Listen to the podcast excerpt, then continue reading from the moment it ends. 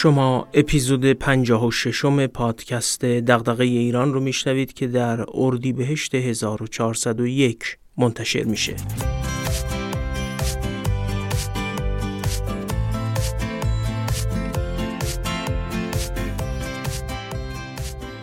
من محمد فاضلی هستم و تو این پادکست از کتابا و متونی میگم که میشه از اونها مباحثی درباره توسعه و بهبود مسائل جامعه ایران رو یاد گرفت یا حداقل به سوالاتی از جنس دغدغه ایران بیشتر و بهتر فکر کرد.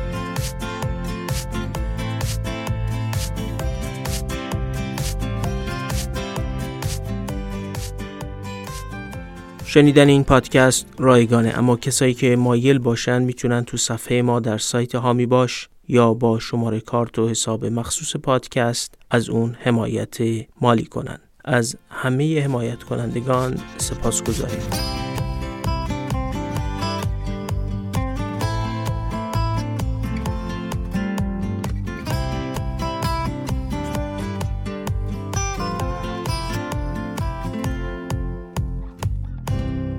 فصل چهارم پادکست رو که شروع کردیم گفتیم که تو این فصل محور کارمون سه کتاب از دارون نجم و جیمز رابینسونه و یک کتاب از فوکویاما رو هم بررسی می‌کنیم.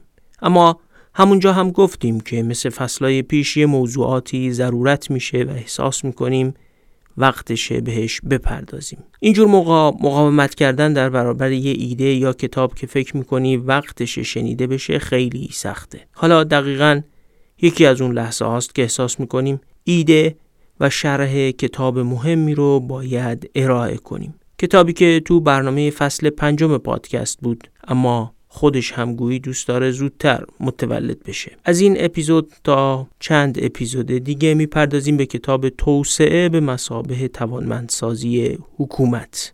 عنوان فرعیش هم هست شواهد تحلیل عمل. نوشته مت اندروز لند پریچد و مایکل وولکاکه این کتاب رو جعفر خیرخواهان و مسعود درودی ترجمه کردن و نشر روزنه اون رو در سال 1398 با مقدمه بسیار روشنگر از احمد میدری منتشر کرده. کتاب در اولین چاپش با عنوان توانمند سازی حکومت منتشر شد اما از چاپ دوم به بعد عنوان توسعه به مسابه توانمندسازی حکومت رو براش انتخاب کردن. این کتاب در واقع یکی از خروجی های مرکز تحقیقاتی در دانشگاه هاروارد به نام مرکز ساخت توانمندی دولت Building State Capability که عنوان کتاب دقیقا همون عنوان مرکزه.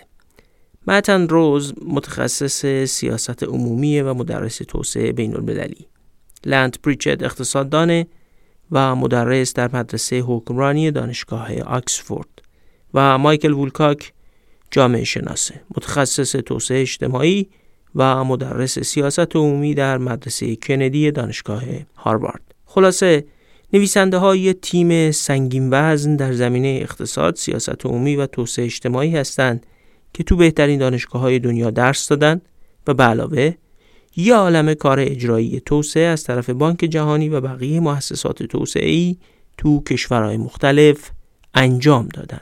کتاب توسعه به مسابه توانمندسازی حکومت واقعا کتاب مهمیه و تو وضعیت جاری و سالهای اخیر جامعه ایران اهمیت داره که خیلی ها تو بخش دولتی به طور خاص و بخش خصوصی و عمومی کسایی که با توسعه سر و کار دارن و دنبال بالا بردن کارایی سازمان ها هستند یا به دونستن مشکلات توسعه در ایران علاقه دارن به دردشون می‌خوره که این کتاب رو بخونن و از محتواش آگاه باشن.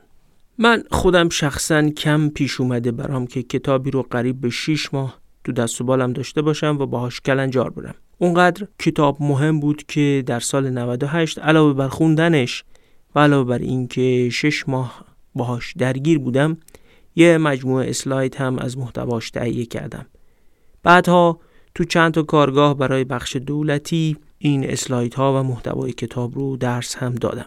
نویسنده های کتاب هم 50 تا ویدئوی کوتاه درباره محتوای کتاب تهیه کردن که مرکز توانمندسازی جامعه و حکومت اونها رو به فارسی ترجمه و منتشر کرده. مدتی تو سال 99 شروع کردم این ویدیوهای کوتاه رو توی اینستاگرام منتشر کردن. ولی خب فضای اینستاگرام گویی مناسب یه همچین محتوایی نبود.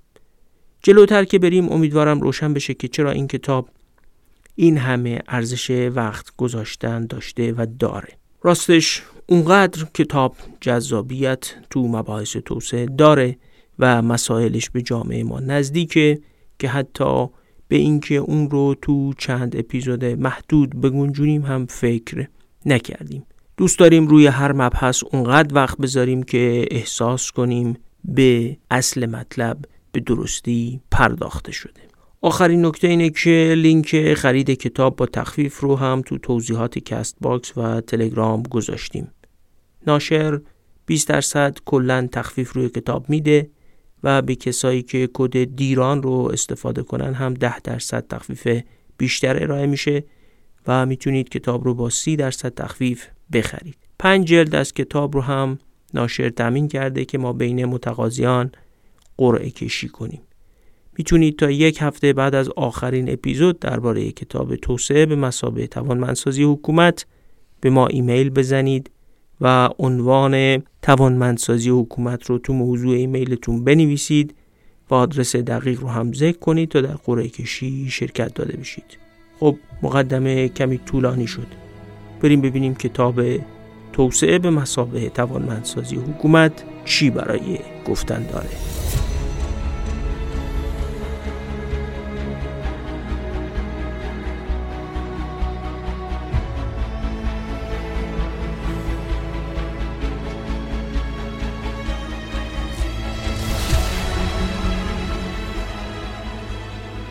تعابیر زیادی برای اشاره به دولت استفاده شده. اما یه تعبیری از روی همون مقدمات کتاب و بالاخص از روی مقدمه‌ای که مترجما برای کتاب نوشتن به ذهنم رسید که فکر می‌کنم برای ورود به این کتاب خیلی راهگشاست. دولت یعنی تاریخ شکست سیاستی.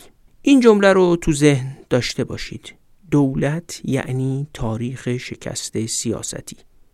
تا یه توضیح مهم هم بهش اضافه کنم. تو انگلیسی دو واژه politics و policy رو داریم که اولی تو فارسی به سیاست ترجمه میشه. دومی رو برخی ترجمه کردن خط مشی و برخی هم نوشتن سیاست.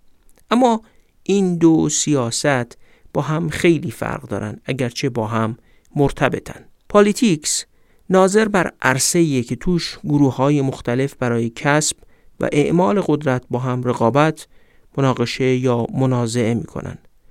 politics عمدتا درباره اینه که قدرت دست کیه چجوری قدرت توزیع یا دست به دست میشه و چگونه اعمال میشه. اما وقتی از policy حرف می‌زنیم یعنی پرسش از این که اهداف مطلوب با چه روشی دنبال میشن و اینکه قدرت سیاسی حالا دست هر کی که هست با چه شیوهی و تحت چه شرایطی کدوم اهداف رو با چه منابع محدودیت ها و ابزارهایی دنبال می‌کنه؟ انتخابات برگزار میشه و یکی از احزاب و افراد یا ترکیبی از اونها در یک نظام پارلمانی بر اساس ائتلاف به قدرت می‌رسن. این سیاست به معنای پالیتیکسه. حالا سوال بعدی اینه که صاحب قدرت می‌خواد از بین مطلوب های مختلف کدوم رو به چه روشی دنبال کنه و جامعه رو به سمت اونها هدایت کنه. تو شرایط ایران می‌تونیم بگیم اینکه قدرت دست اصلاح طلب اصولگرا یا هر نیروی سیاسی دیگه باشه با انتخابات یا اصلا خیلی اقتدارگرایانه و بدون انتخابات قدرت دست به دست بشه یه موضوع سیاسیه. به معنای politics اما حالا هر کی قدرت دستشه اگه قرار مسئله آب، انرژی، آسیب اجتماعی یا تورم رو حل کنه باید سیاستی به معنای پالیسی داشته باشه. به این ترتیب ما دو دسته مسئله داریم مسائل سیاسی و مسائل سیاستی.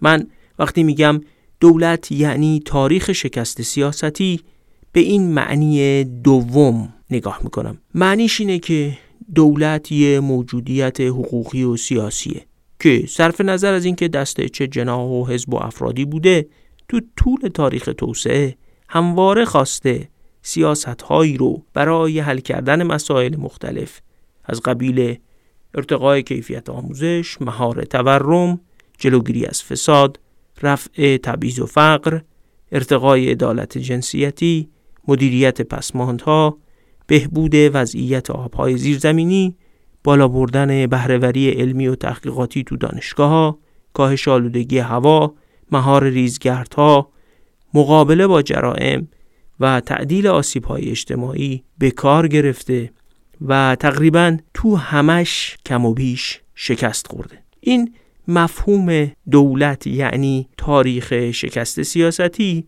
فقط درباره ایران هم نیست.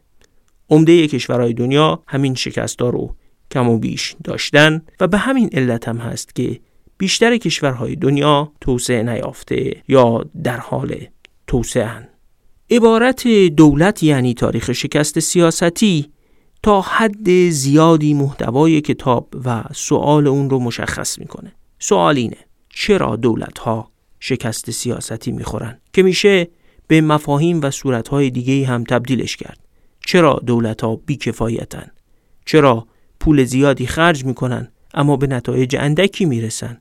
چرا دائم گزارش کار میدن اما ملت ها حس می‌کنن چیزی تغییر نمی‌کنه و اون چیزایی که دولت ها ادعاش رو دارن انگار توهمی بیش نیست؟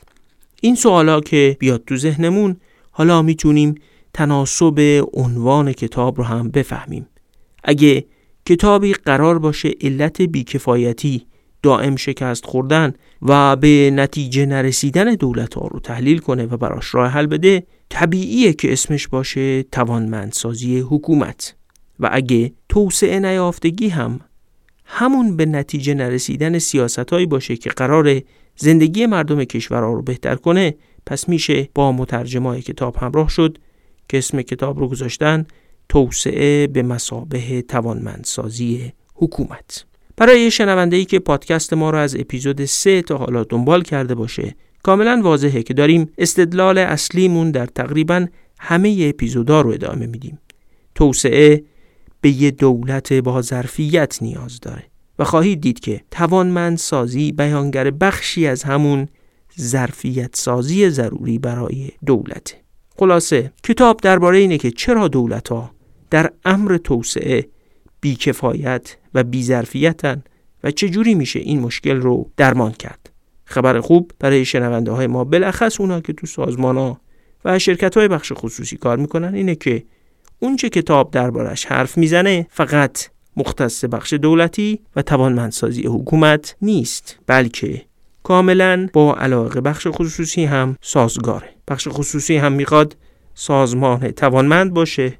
و این کتاب دقیقا بخش مهمی از ماجرای توانمندسازی رو مطرح می‌کنه. پس پیش به سوی فراتر رفتن از دولت و سازمان بیکفایت و بیظرفیت.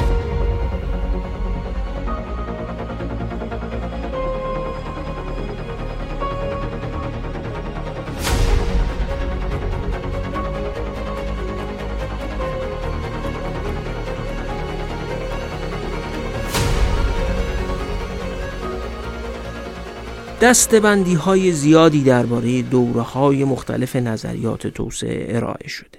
هر کسی که با ادبیات توسعه آشنایی مختصری هم داشته باشه به یاد میاره که تو کتاب درسی های توسعه از نظریه های مدرنیزاسیون، وابستگی، نظام جهانی، نهادگرایی و عناوین دیگه برای نسل‌های مختلف نظریه های توسعه استفاده شده. احمد میدری در مقدمه‌ای که برای کتاب توسعه به مسابقه توانمندسازی حکومت نوشته یه دستبندی جالب خلاصه و قابل استفاده ارائه می‌کنه که خیلی به کار شرح این کتاب میاد. میدری معتقده سه دسته نظریه درباره توسعه تو دهه های مختلف داشتیم. دسته اول از پایان جنگ جهانی دوم تا دهه 1970 بر فضای فکری و اجرایی غلبه داشتن و الگوی صنعتی شدن رو برای توسعه پیشنهاد می‌کردن.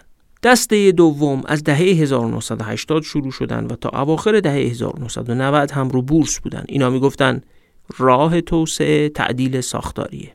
خصوصی سازی و آزادسازی قیمت ها از اهم ایده های تعدیل ساختاری بود. دسته سوم مشهورن به نظریه های نهادهای خوب که ایده هایی مثل حکمرانی خوب و اصلاحات تو بخش عمومی یعنی اصلاحات تو سازمان های دولتی و عمومی از دل همین نظریه ها بیرون اومدن. اگه دقت کنید می‌بینید که ما تو ایران مثل بقیه کشورهای در حال توسعه به ساز هر سه دسته رقصیدیم.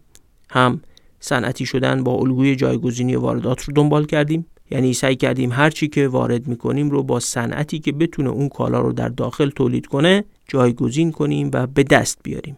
هم تعدیل ساختاری رو بلخص از دوران ریاست جمهوری آقای هاشمی رفسنجانی در ایران اجرا کردیم که میراث خصوصی سازی و تعدیل قیمتاش تا امروز هم هست. و هم دنبال بهبود نهادهای حکمرانی بودیم. سازمان های بین المللی هم تو دوره های مختلف اینا رو توصیه کردن. هر کدوم از این سه دسته به مشکلاتی خوردن. سیاست صنعتی شدن خورد به مشکل بزرگ شدن دولت رانتی شدن اقتصاد و فساد دولت و افزایش نابرابری.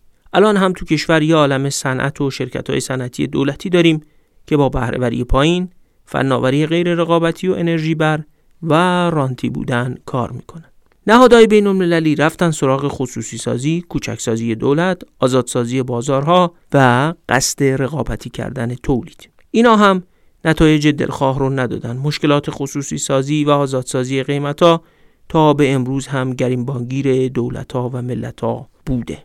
هدف این سیاست ها کمرنگ کردن نقش دولت در اقتصاد بود و شعارشون این بود که دولت هرچه کوچکتر بهتر. خود بانک جهانی تو سال 1997 به نوعی از این ایده دست کشید. بانک جهانی در گزارش مشهوری به اسم نقش دولت در جهان در حال تحول که اتفاقا به فارسی هم ترجمه شده و تو سال 1378 مؤسسه مطالعات و پژوهش‌های بازرگانی منتشرش کرده رفت سراغ اینکه دولت مهمه و اصلا مسئله کوچیک و بزرگ بودن دولت فرع بر کارآمدی و کیفیت دولت. بگذارید برای جا افتادن مطلب چند عبارتی از مقدمه اون کتاب رو ذکر کنم. اگر هم حوصله خوندن کل اون کتاب و گزارش بانک جهانی رو نداشتید مقدمش رو می‌تونید بخونید که البته مفصل و بسیار روشنگره. اونجا سراحتا بانک جهانی نوشته این گزارش نشان می‌دهد که عامل تعیین کننده توسعه به رقم تجربه های متفاوت کارآمد بودن دولت است و در بسیاری از کشورهای در حال توسعه که دولت ها حتی از ارائه کالاهای عمومی اساسی مانند حق مالکیت، ایجاد راه، بهداشت و آموزش های پایه باز ماندند قوقای دستیابی به دولتی کارآمدتر به مرحله خطرناکی رسیده است. بانک اونجا سعی کرده مفاهیم مهمی درباره دولت رو هم تعریف کنه. مثلا معتقدن قابلیت های دولت یعنی توانایی انجام و تشویق کارای فعالیت های جمعی مثل تأمین حکومت قانون، نظم، بهداشت عمومی و زیرساختهای اساسی تصریح هم کردن که مسیر توانمند و قابلیت دار کردن دولت از این میگذره که دولت اول مشخص کنه توانایی انجام چه اموری رو داره و چه باید بکنه و به واقع چه کاری رو نباید انجام بده. معتقد بودن دولت ها باید بر اهداف بنیادی تمرکز کنند توانمندی محدود خودشون رو از طریق مشارکت با جامعه و گروه های کسب و کار افزایش بدن و وقتی که توانمندتر شدن برن سراغ مراتب بعدی توسعه. معزل توسعه از نظر این گزارش این بود که نهادهای دولت ضعیف و خودسر و بیشتر اوقات با رفتارهای غیرقابل پیش بینی و ناسازگارن و همین بر مشکلات توسعه اضافه می‌کنه. خلاصه اون گزارش می‌گفت نمی‌تونید دولت توانمند نداشته باشید و صرفا با خصوصی سازی یا آزادسازی قیمت ها به توسعه برسید. البته ایده دولت توانمند برای توسعه خیلی قبلتر و از اوایل دهه 1980 تو ادبیات جامعه شناسی علوم سیاسی و مطالعات توسعه ظهور کرده بود. ولی خب اواخر دهه 90 در ادبیات بانک جهانی هم ظاهر شد. اونایی که شرح ما درباره کتاب معمای فراوانی تو اپیزودهای 3 تا 5 رو شنیده باشن یا شرح کتاب دامهای اجتماعی و مسئله اعتماد در اپیزودهای 12 تا 15 رو کاملا با این مبحث دولت توانمند و با ظرفیت آشنان. تو دل این فضایی که دولت توانمند رو پیش شرط توسعه مطرح می کرد نظریه نهادهای خوب که بعدا در قالب مفهوم حکمرانی خوب ظهور کرد می گفت که نهادهای خوب برای حکمرانی خوب لازمن نهادهایی که شفاف، پاسخگو، مبتنی بر حاکمیت قانون و کم فساد باشند. این نظریه ها می‌گفتن مگه نمی‌خواید دولت خوب داشته باشید که بتونه در فرایند توسعه نقش آفرینی مثبت کنه خب باید شایسته گزینی کنید تمرکز زدایی انجام بدید. بودجهتون رو عملیاتی بودجه ریزی کنید. نظام اداریتون رو استانداردسازی و اصلاح کنید. حسابرسی رو تو سازماناتون دقیق انجام بدید و دهها توصیه از همین جنس. اینا توصیه های خوبیه اما مشکلشون اینه که کارشناسای توسعه این توصیه ها رو به سیاستمدارا و بروکراتهایی ارائه می‌کردن که خودشون در نبودن این نهادهای خوب نفع داشتن و حتی وقتی اجرا و ساختن یه همچین نهادهای خوبی رو تصویب می‌کردن اجراش نمی‌کردن. شفاف سازی و تمرکز زدایی و بودجه عملیاتی رو تصویب می‌کردن. اما اجراش یا خیلی طول می‌کشه یا ناقص اجرا میشه یا هیچ وقت اجرا نمیشه.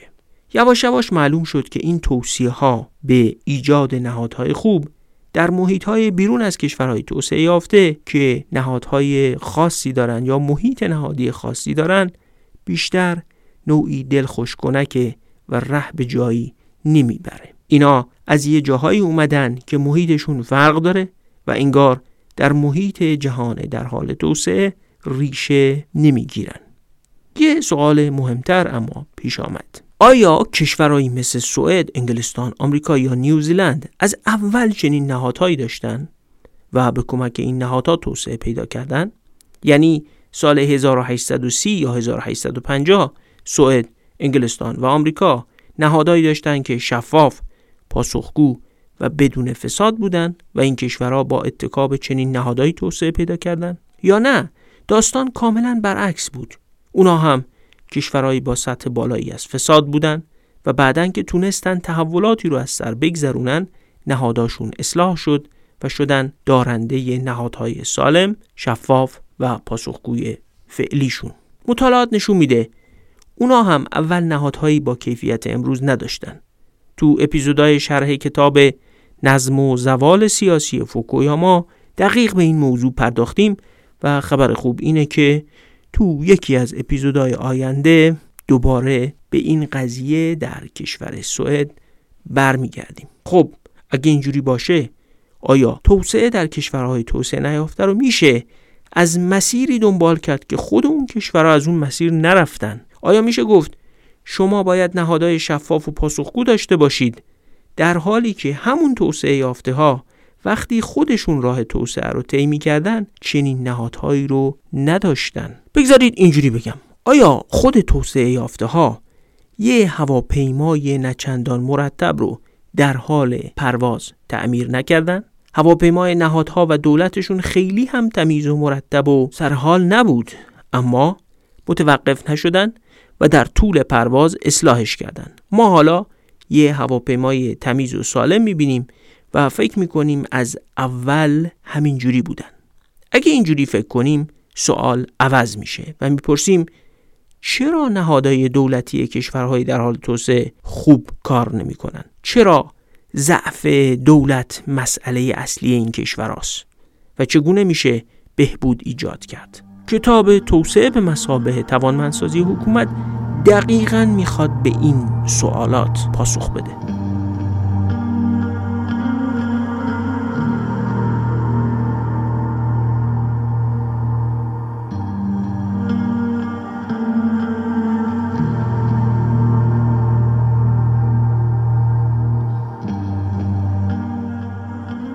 مسائل توسعه اغلب خیلی پیچیدگی دارن. بگذارید بعضیاش رو که تو ایران هم خیلی باهاش درگیریم مرور کنیم. ساختمون مدرسه ها ساخته شده کتابخونه هست معلم ها میرن سر کلاس آزمایشگاه و هزینه دولتی و خصوصی تحصیل هم پرداخت میشه. سالی هزاران میلیارد تومن کتاب درسی چاپ میشه و هر سال بازنگری هم میشن.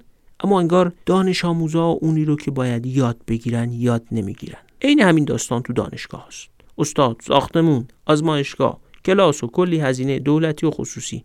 اما دست آخر جامعه و خود دانشجو احساس می‌کنن که اون چیزی رو که باید یاد می‌گرفتن یاد نگرفتن.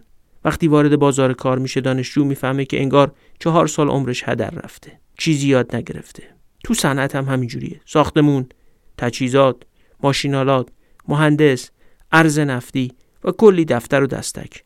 اما صنعت خلاق نوآور و بهرهور به وجود نمیاد. بیمارستان ها هستن. دانشکده های پزشکی کادر درمان تربیت می‌کنن. متخصص تغذیه زیاد میشه. آگاهی رسانی و تبلیغات ضد چربی خون و دیابت همش انجام میشه. اما دائم میزان سکته دیابت و فشار خون تو جمعیت بالا میره و سلامت عمومی تضعیف میشه. از اون بدتر حکومت ها هر روز سیاست وضع می‌کنن اما به نتیجه نمی‌رسن. کارنامه دولت ها وقتی به اعمال حاکمیت قانون مبارزه با فساد و ارتقای شفافیت و اعمال اصلاحات اقتصادی موثر می‌رسه خیلی تیره و تار نشون میده. دولت ها در حالی که در انجام اینجور کارا به تاریخ شکست سیاسی تبدیل شدن ولی تا دلتون بخواد جاده، صد، نیروگاه، ساختمون و تأسیسات ساختن. نویسنده های کتاب خیلی سریح معتقدن بخش آسان توسعه را اجرا کرده ایم و برداشتن گام های اساسی بعدی یعنی ساختن نهادهایی که قادر به اجرای وظایف دائما پیچیده تر و اختلافی تر تحت فشار مقیاس های بزرگتر باشند باقی مانده است. و بدتر اینکه تو این کار نه فقط رو به بهتر شدن نیستیم بلکه بیشتر کشورهای در حال توسعه تو این بخش دارن افول می‌کنن. بخش آسون توسعه یعنی ساختن جاده و پل و راهن و نیروگاه و صد و ساختمون و تجهیزات. اینا رو میشه با پول زیاد و حتی با بردهداری و شلاق زدن بر گرده کارگرای مظلوم انجام داد. میشه داد خارجی ها بسازن. اما ساختن نهادهایی که توشون فساد رشد نکنه خلاقیت به بار بیارن و بهرهوری رو ارتقا بدن با خشونت و با پول شدنی نیست. تو این عرصه ها با سطحی از پیچیدگی سر و کار داریم که اونجور کارای ساخت و سازی در مقایسه باهاشون خیلی سادن همینجا بگم که اگه می‌خواید مفهوم پیچیدگی در امر سیاستی رو بیشتر بشناسید و منظورمون از پیچیدگی در این اپیزود و بقیه اپیزودهای مربوط به این کتاب رو دقیق درک کنید حتما اپیزود 27 ما درباره مواجهه با مسئله بدخیم کرونا و مدیریت اون رو بشنوید. مسئله اینه که کشورهای در حال توسعه نهادهای با کیفیتی که از پس پیچیدگی بر بیان ندارن. موزل بزرگتر اینه که از همین کشورهای بدون نهادهای با کیفیت خواسته میشه که کارهای بسیار پیچیده رو انجام بدن. از اونا خواسته میشه یا خودشون می‌خوان اقتصاد سبز رو گسترش بدن بودجه ریزی عملیاتی رو اجرا کنن توزیع یارانه ها رو هدفمند کنن فساد اداری رو کاهش بدن. به قول نویسنده های کتاب از کشورهای زیادی خواسته می شود شروع به دویدن کنند پیش از آنکه یاد بگیرند راه بروند. یه جورایی حکایت اون پلیسیه که به راننده خاطی گفت گواهی نامه بده. اونم در جواب گفت دادی که می‌خوای بگیری؟ اصلا گواهی نامه نداشت. اینا اگه نهاد خوب داشتن که فساد توشون رشد نمی‌کرد. مسئله اینه که چگونه باید نهاد خوب رو ساخت و اون وقت ازشون خواست که با فساد مبارزه کنن. خوبه بدونیم نقطه آغاز حرکت ایده های کتاب توسعه به مسابه توانمندسازی حکومت کجاست؟ انروز و همکاراش نوشتن ما معتقدیم کارکرد کارآمد از درون نهادهای خوب بیرون نمی آید بلکه با وجود موفقیت است که نهادهای خوب ساخته می شوند جمله مستعد بدفهمیه باید خیلی دربارش توضیح بدم. ادامه میدن. بنابراین چالش اصلی این است که چگونه تعداد دفعات درجه کیفیت و استواری این موفقیت ها را تقویت کنیم و ارتقا دهیم. خیلی مهمه که این عبارت کلیدی رو درک کنیم. و در همه طول مسیر خوندن و کلنجار رفتن با کتاب به یاد داشته باشیم. پس حالا می‌خوایم اون ایده بنیادی کتاب رو که میگه ما معتقدیم کارکرد کارآمد از درون نهادهای خوب بیرون نمی آید بلکه با وجود موفقیت است که نهادهای خوب ساخته می‌شوند را توضیح بدیم و معناش رو مشخص کنیم. برای درک این مطلب بگذارید یه مثال خیلی روشن ارائه کنم. فرض کنید شما قصد دارید ساز دست بگیرید و دوست دارید همین قطعه مشهور سلام یا صبحگاهی اثر استاد حسن کسایی رو که ما لوگوی صوتی پادکستمون کردیم رو بنوازید. اگه شما نوازنده نباشید و می‌دونیم که هیچ آدمی هم از اولش نوازنده نبوده نمیشه به شما گفت باید نوازنده بشی تا بتونی این قطعه رو اجرا کنی. شما بپرسید خب من چجوری نوازنده بشم؟ یکی که نوازنده و موسیقی دانه میگه که باید نوت‌های موسیقی رو یاد بگیری از قطعات ابتدایی موسیقی ایرانی شروع کنی دستگاه های موسیقی ایرانی رو بشناسی بخش ها یا تمام ردیف رو بنوازی و مسلط بشی و تازه اون وقت می‌تونی قطعه سلام رو در دستگاه چهارگاه اجرا کنی. خبر بد اینه که این مسیر می‌تونه بین مثلا سه تا پنج شش یا هفت سال طول بکشه. منطق این فرایند در اصل اینه که اگه قرار شما نوازنده خوبی بشی یعنی همون نهاد خوبی بشی که همیشه خروجی خوبی داره یعنی هر قطعه ای رو به خوبی می نوازه و خطاش خیلی کمه یا صفره باید ذره ذره موفقیت کسب کنی. یعنی از نواختن تکنوت ها روی پرده های ساز شروع کنی بعد یاد بگیری جملات موسیقایی رو اجرا کنی تکنیک یاد بگیری بعد قطعات ساده بعد شناخت دستگاه ها و همینجور افزایش مهارت عضلات و هماهنگی اعصاب و ذهن و دست و بعد از چند سال می‌رسی به نوازنده شدن. دشواریش اینه که این مسیر قرص و آمپول نداره. با پول هم نمیشه این مهارت رو خرید. از خارج هم نمی‌تونید وارد کنید. و اگر به بهترین مدرسه موسیقی دنیا هم برید و بهترین معلم رو هم داشته باشید تا وقتی خودتون کار نکنید به جایی نمی‌رسید. بسته به میزان تلاش و پشتکار شما زمان نوازنده شدن کم و زیاد میشه. اما اگر مثلا یه نوازنده لازم ده هزار ساعت تمرین کنه تا نوازنده بشه شما می‌تونید این کار رو تو سه سال انجام بدید یا نه ده ساله انجام بدید. ولی به هر حال اون ده هزار ساعت رو باید وقت بذارید. نوازنده شدن یه کار تکراریه. یعنی چی؟ یعنی استاد وقتی قطعه ای رو به شاگرد درس میده شاگرد میره و تا هفته بعد صدها بار این قطعه رو تمرین می‌کنه و روی نوت به نوتش وقت می‌ذاره تا بتونه از پسش بر بیاد. وقتی قطعه رو یاد گرفت به یه موفقیت کوچیک رسیده. اولین قطعاتی که شاگردای موسیقی تمرین می‌کنن شاید فقط یه خطه یا فقط چند میزانه. ناخداگاه ذهن و دست نوازنده‌ای که داره تمرین می‌کنه به قابلیت های بیشتری می‌رسه. انباشت این موفقیت های کوچیک تکراری به هنرجو یاد میده که چگونه نوازندگی کنه و موسیقی به تدریج در وجودش نفوذ می‌کنه. به یه چیز دیگه هم دقت کنید. تو فرایند تمرین برای یاد گرفتن قطعات ساده تا پیچیده موسیقی هنرجو هر بار با یه تکنیک یا دانش در حوزه موسیقی آشنا میشه. اون چیزی که معمولا تو قطعات موسیقی بهش میگن اتود. در اصل قطعه که نوشته شده و می‌تونه خیلی هم زیبا نباشه. اما برای این نوشته شده که یه مشکلی رو در فن نوازندگی برای هنرجو حل کنه. اتود مثل روپایی زدن تو فوتبال میمونه. فوتبالیستای حرفه‌ای خیلی خوب روپایی می‌زنن. با توپ هنرنمایی هم می‌کنن.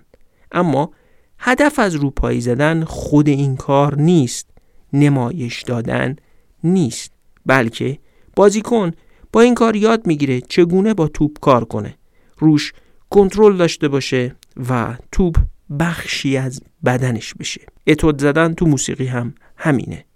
بعید کسی اتودی رو تو کنسرت اجرا کنه. درست مثل فوتبالیستا که تو مسابقه واقعی روپایی نمی‌زنن.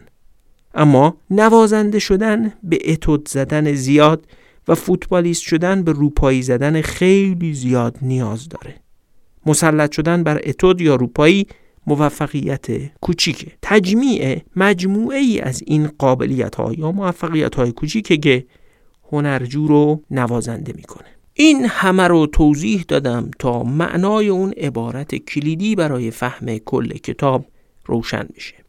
نهادهای خوب نیست که ابتدا موفقیت خلق می‌کنن بلکه موفقیت ها هستند که یواش یواش روی هم جمع میشن و نهادهای خوب رو می‌سازن. اینجا منطق چرخه فضیلت هم عمل می‌کنه. با کسب هر موفقیتی کیفیت نهادها بهتر میشه و اونا قادر میشن موفقیت بعدی بزرگتری خلق کنن و نهاد کیفیت بهتری پیدا می‌کنه و همینطور ادامه میابه درست مثل اینه که هر نوازنده ای با اجرای هر قطعه ای نوازنده تر میشه. بعدا تو جریان شرح این کتاب به مثال نوازنده و یادگیری موسیقی بیشتر برمیگردیم و بیشتر ازش استفاده می‌کنیم. بگذارید تا اینجای بحث رو اینجوری جمع جور کنیم. بخش سخت توسعه جاده راه آهن و فرودگاه ساختن یا همون ساخت و ساز نیست بلکه ساختن نهادهای خوبه. و نهادهای خوب به صورت تدریجی و بر اثر تجمیع موفقیت هایی ساخته میشن که هر کدوم در مقایسه با اون هدف نهایی بزرگی که مد نظره موفقیت کوچیکن. تکرار موفقیت های کوچیکه که نهادهای خوب رو می‌سازه. یه نکته دیگه هم هست. شما صرفا با نگاه کردن به دستان یه نوازنده هیچ وقت خودتون نوازنده نمیشید. نوازنده شدن قابل کپی برداری کردن از طریق نگاه کردن نیست. هر هنرجویی می‌تونه اتودها یا قطعات نوازنده دیگه یا استاد دیگه رو تمرین کنه و یاد بگیره. اما نمی‌تونه فقط با نگاه کردن کپی کنه. کپی کردن بدون تمرین کردن و بدون رفتن اون مسیری که اتودها و تمرینها جلوش می‌ذارن ناممکنه. ساختن نهادهای خوب هم قابل کپی کردن نیست. نویسنده ها به این معنا معتقدند که وارد کردن نهادهای خوب از کشورهای دیگه و صرفاً با کپی کردن قوانینشون اصلا امکان پذیر نیست. و آخرین نکته مقدماتی بسیار بسیار مهم برای ورود به کتاب توسعه به مسابه توانمندسازی حکومت. کسب پی در پی موفقیت های کوچیک و حرکت به سمت ساختن نهادهای خوب تعهد به این کار رو لازم داره. نویسنده ها نوشتن اگر تلاش های جمعی ما تا کنون یک درس عملی داشته باشد این است که تیم هایی متشکل از افراد متحد اوضاع را تغییر می دهند. این جمله در اصل برداشتی از جمله مشهور مارگارت مید مردم شناس مشهور آمریکایی که گفته بود هرگز تردید نکنید که گروهی کوچک از شهروندان اندیشمند و متحد می توانند جهان را تغییر دهند. نویسنده های کتاب معتقدند چنین تعهدی باید در بسیج جنبش اجتماعی پرشور تشکیل شده از شهروندان، پژوهشگران و کارشناسان توسعه تجلی پیدا کنه که این جنبش از تغییرات ضروری پشتیبانی کنه. جنبش هایی که مسئله محور باشن و برای حل اون مسئله تعهد داشته باشن و از مسیر حل مسئله نهادهای خوب رو تقویت کنند و بسازن تو آخرین اپیزود شرح این کتاب یه مثال عالی از این کار رو ارائه می‌کنیم. راستش اینجای کار هم بیشباهت به نوازنده شدن نیست. چند وقت پیش تصادفاً مصاحبه ای از استاد حسین علیزاده رو می‌دیدم که برای نوازنده شدن توصیه هایی داشت. می گفت برای نوازنده شدن استعداد عجیبی لازم نیست. یه هوش متوسط با پشتکار لازمه و در خصوص خودشون می‌گفت تو هنرستان موسیقی روزی دوازده تا چهارده ساعت موسیقی تمرین می‌کردن تا حدی که به زور سازو از دستشون می‌گرفتن. ساختن نهادهای خوب هم همین میزان تعهد رو لازم داره. تعهد به ساختن موفقیت های کوچیکی که روی هم جمع میشن و نهاد کارآمد رو می‌سازن. اما خب سوال اینه که همه این کارهایی که یه تصویر کلی ازشون ارائه کردیم چجوری باید انجام بشه؟ کم و بیش گفتیم که چجوری باید نوازنده قابلی شد؟ البته واقعیت نوازنده شدن هم پیچیده تر از اونیه که گفتیم. اما کار اصلی ما اینه که بگیم اندروز، پریچت و وولکاک راه حلشون برای ساختن نهادهای صاحب قابلیت در کشورهای در حال توسعه چیه؟ اما قبلش بگذارید یا آمار و ارقامی از میزان قابل نبودن و توانمندی نداشتن کشورهای ارائه کنیم و یه تصویری از فقدان توانمندی اونها بسازیم تا مسئله عمیقا درک بشه.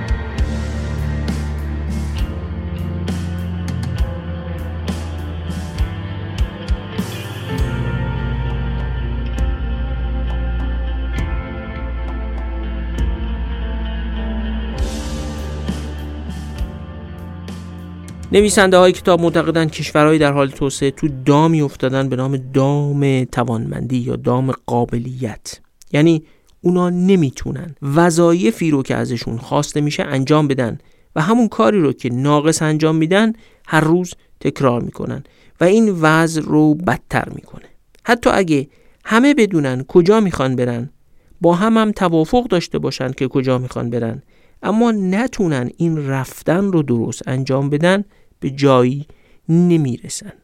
اونا معتقدن و به سراحت نوشتن کشورها به همان اندازه توسعه یافته هستند که قابلیت آنها برای اجرا اجازه می‌دهد. یعنی شکوفایی اقتصادیشون برابری اجتماعیشون یا حاکمیت سیاسی مناسبشون به اندازه قدرت اجراشونه. این قابلیت البته واژه‌ایه که در عنوان کتاب به توانمندی ترجمه شده. نویسنده ها اومدن با استفاده از سه منبع داده مختلف 102 کشور جهان رو به چهار دسته از نظر توانمندی تقسیم کردن 102 کشور در حال توسعه رو البته گفتن کشورهای خیلی ضعیف، ضعیف، متوسط و قوی داده هایی که استفاده کردن مربوط به سه شاخص کارآمدی دولت، کنترل فساد و حاکمیت قانونه که نهادهای بین‌المللی برای کشورهای مختلف محاسبه می‌کنن. با همین ستای شاخص سطح توانمندی حکومت ساختن. نمره بین صفر تا ده هم برای این شاخص به کشورهای مختلف تخصیص دادن.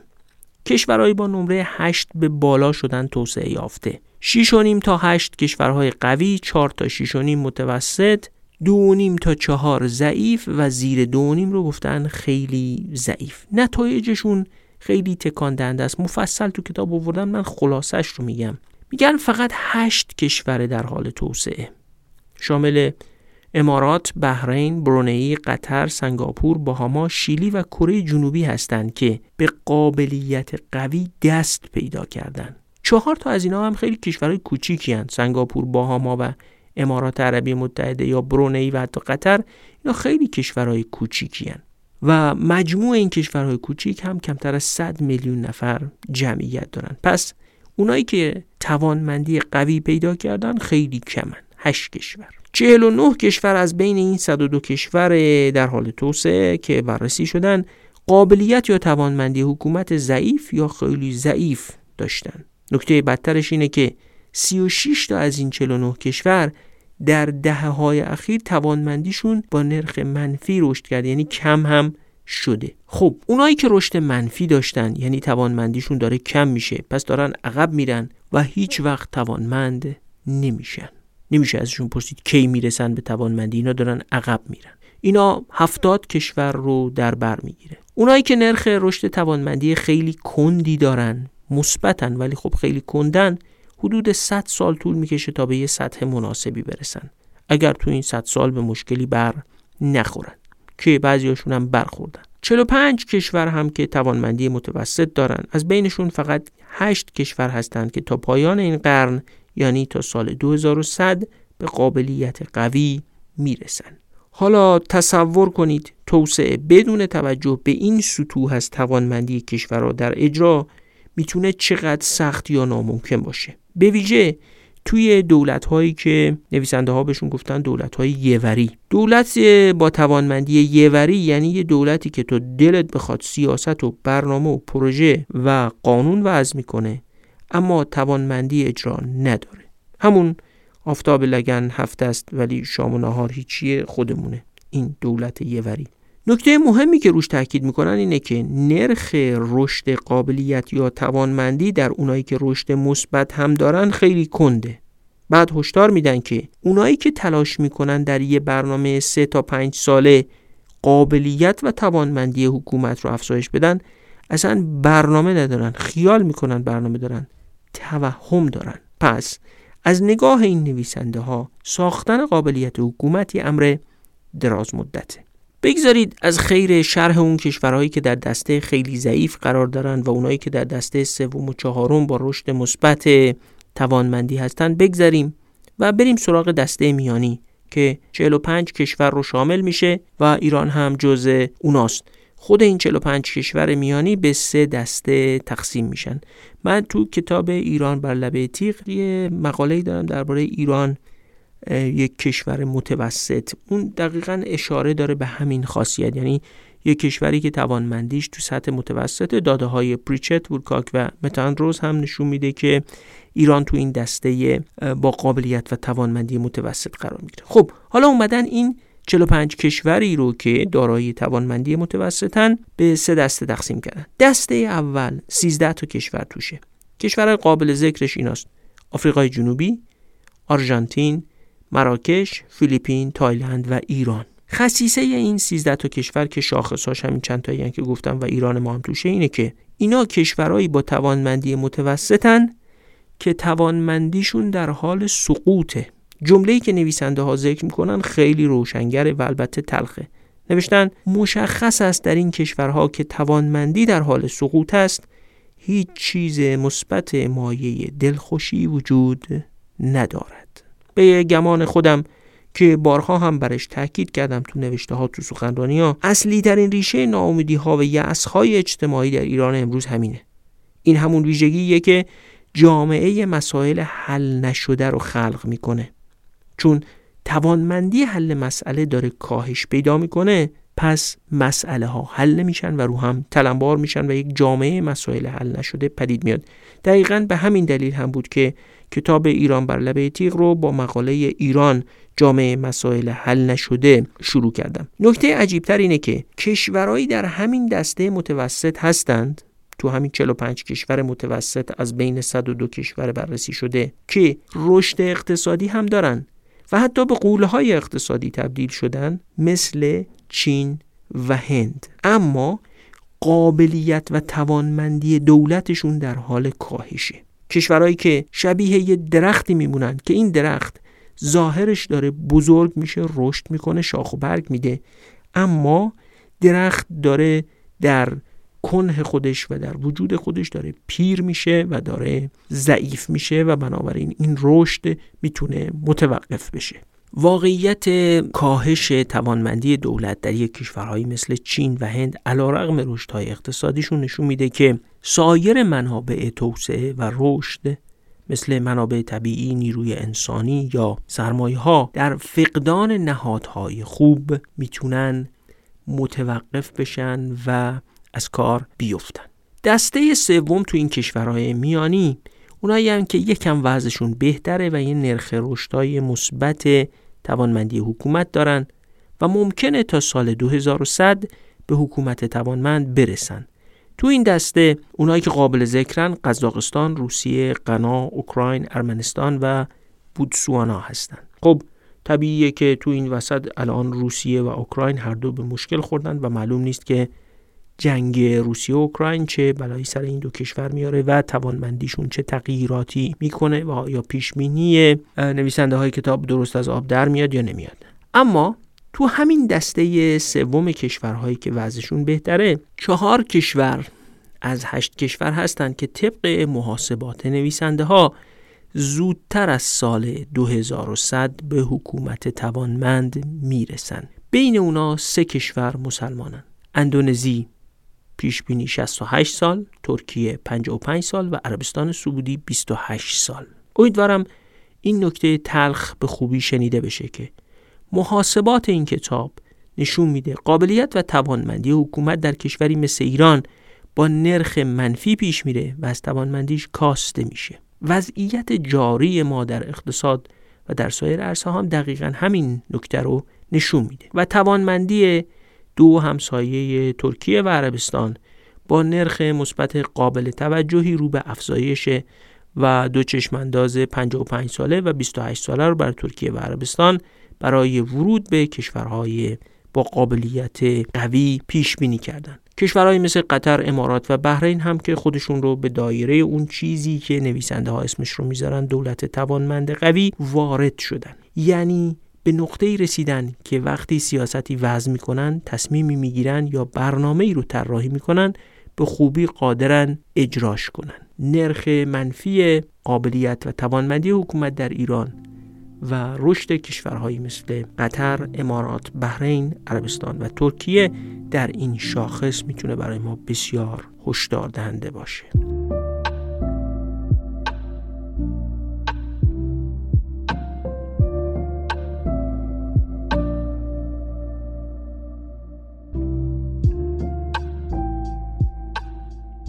ما تو این اپیزود طرح مسئله کردیم. دوره های مختلفی از ایده های ارائه شده برای هدایت توسعه رو مختصر گفتیم و دست آخر رسیدیم به اینکه امروز تصور بر اینه که برای توسعه یافتن باید دولت توانمند داشت. دولتی که یوری نباشه. پر از سیاست و برنامه درست بدون اجرا و شامونهار هیچی. گفتیم که چنین دولتی رو باید با تجمیع موفقیت ها ساخت و نمیشه از اول انتظار داشت نهادهای خوب باشن. به عبارتی وقتی گفته میشه که تا نهادهای خوب نباشه مملکت درست نمیشه در اصل حرف بیمعنایی زده میشه. وقتی نهادهای خوب باشن یعنی همون درست شدن مملکت. بنابراین تا نهادهای خوب نباشن مملکت درست نمیشه یک عبارت معنادار و مؤثر در راستای کیفیت حکمرانی نیست. گفتیم که چنین نهادهایی بر اساس موفقیت هایی که به تدریج روی هم تجمیع میشن ساخته خواهند شد.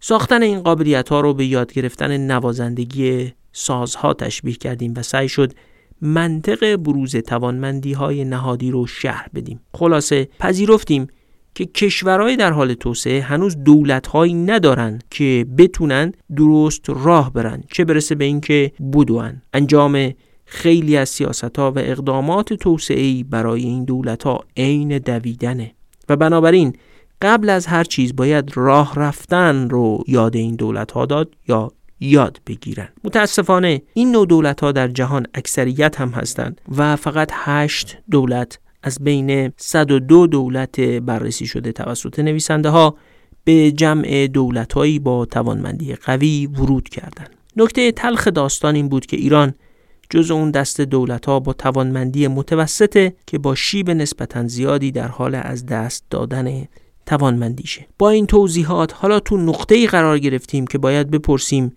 این توانمندی حکومت رو که گفتیم در دراز مدت هم به دست میاد چه جوری باید ایجاد کرد؟ متاسفانه این کاری دراز مدته و چند دهه در بهترین حالت زمان می‌بره. حتی زمانی بیشتر از زمان لازم برای ایجاد رشد اقتصادی. و شرحش هم چند اپیزود کار می‌بره. ادامه این بحث رو باید به اپیزود بعد واگذار کنیم. امیدواریم تونسته باشیم. بنیان خوبی برای این روی کرد به توسعه و شروع بحث تو این اپیزود ایجاد کنیم. و برای شنونده همیشگی پادکست ما هم رابطه بین این بحث با اپیزودهای گذشته که درباره پیچیدگی و ظرفیت حکومت و کیفیت حکومت بحث کردیم روشن شده باشه. انشالله در اپیزود 57 با تمرکز و مبتنی بر مباحث همین اپیزود ایده توسعه به مسابه توانمندسازی حکومت رو بیشتر شرح می‌کنیم. بسیار سپاسگزاریم که این اپیزود رو با ما بودین. از همه حمایتاتون به هر نحو از معرفی کردن ما تو فضای واقعی و مجازی تا حمایت مالی تا نوشتن کامنت و لایک کردن اپیزودا تشکر می‌کنیم. این بار هم قرعه کشی کتاب داریم. دو نفر از مخاطبان ما دو برادر. هزینه پنج جلد کتاب ایران بر لبه تیغ رو تأمین کردند که بین مخاطبا قرعه کشی کنیم. ما دفعه پیش قرار شده بود که پنج جلد کتاب رو بین کسانی که درخواست کنن قرعه کشی کنیم. خب این پنج جلد این دو عزیزی رو هم که این کار رو انجام دادن اضافه می‌کنیم به اون پنج جلد قبلی و بنابراین ده جلد رو بین کسانی که تا 26 اردیبهشت درخواست کردن و به ما ایمیل زدن قرعه کشی خواهیم کرد و هفته بعد اسامیشون رو اعلام می‌کنیم. اگه خواستید به ما ایمیل بزنید نقد و نظر یا هر نکته ای رو متذکر بشید. دیرانکست at gmail.com ایمیل ماست. نظراتتون رو می‌خونیم و تا حد امکان هم سعی می‌کنیم عمل کنیم. از اینکه با ما بودید بسیار سپاس گذاریم خداحافظ.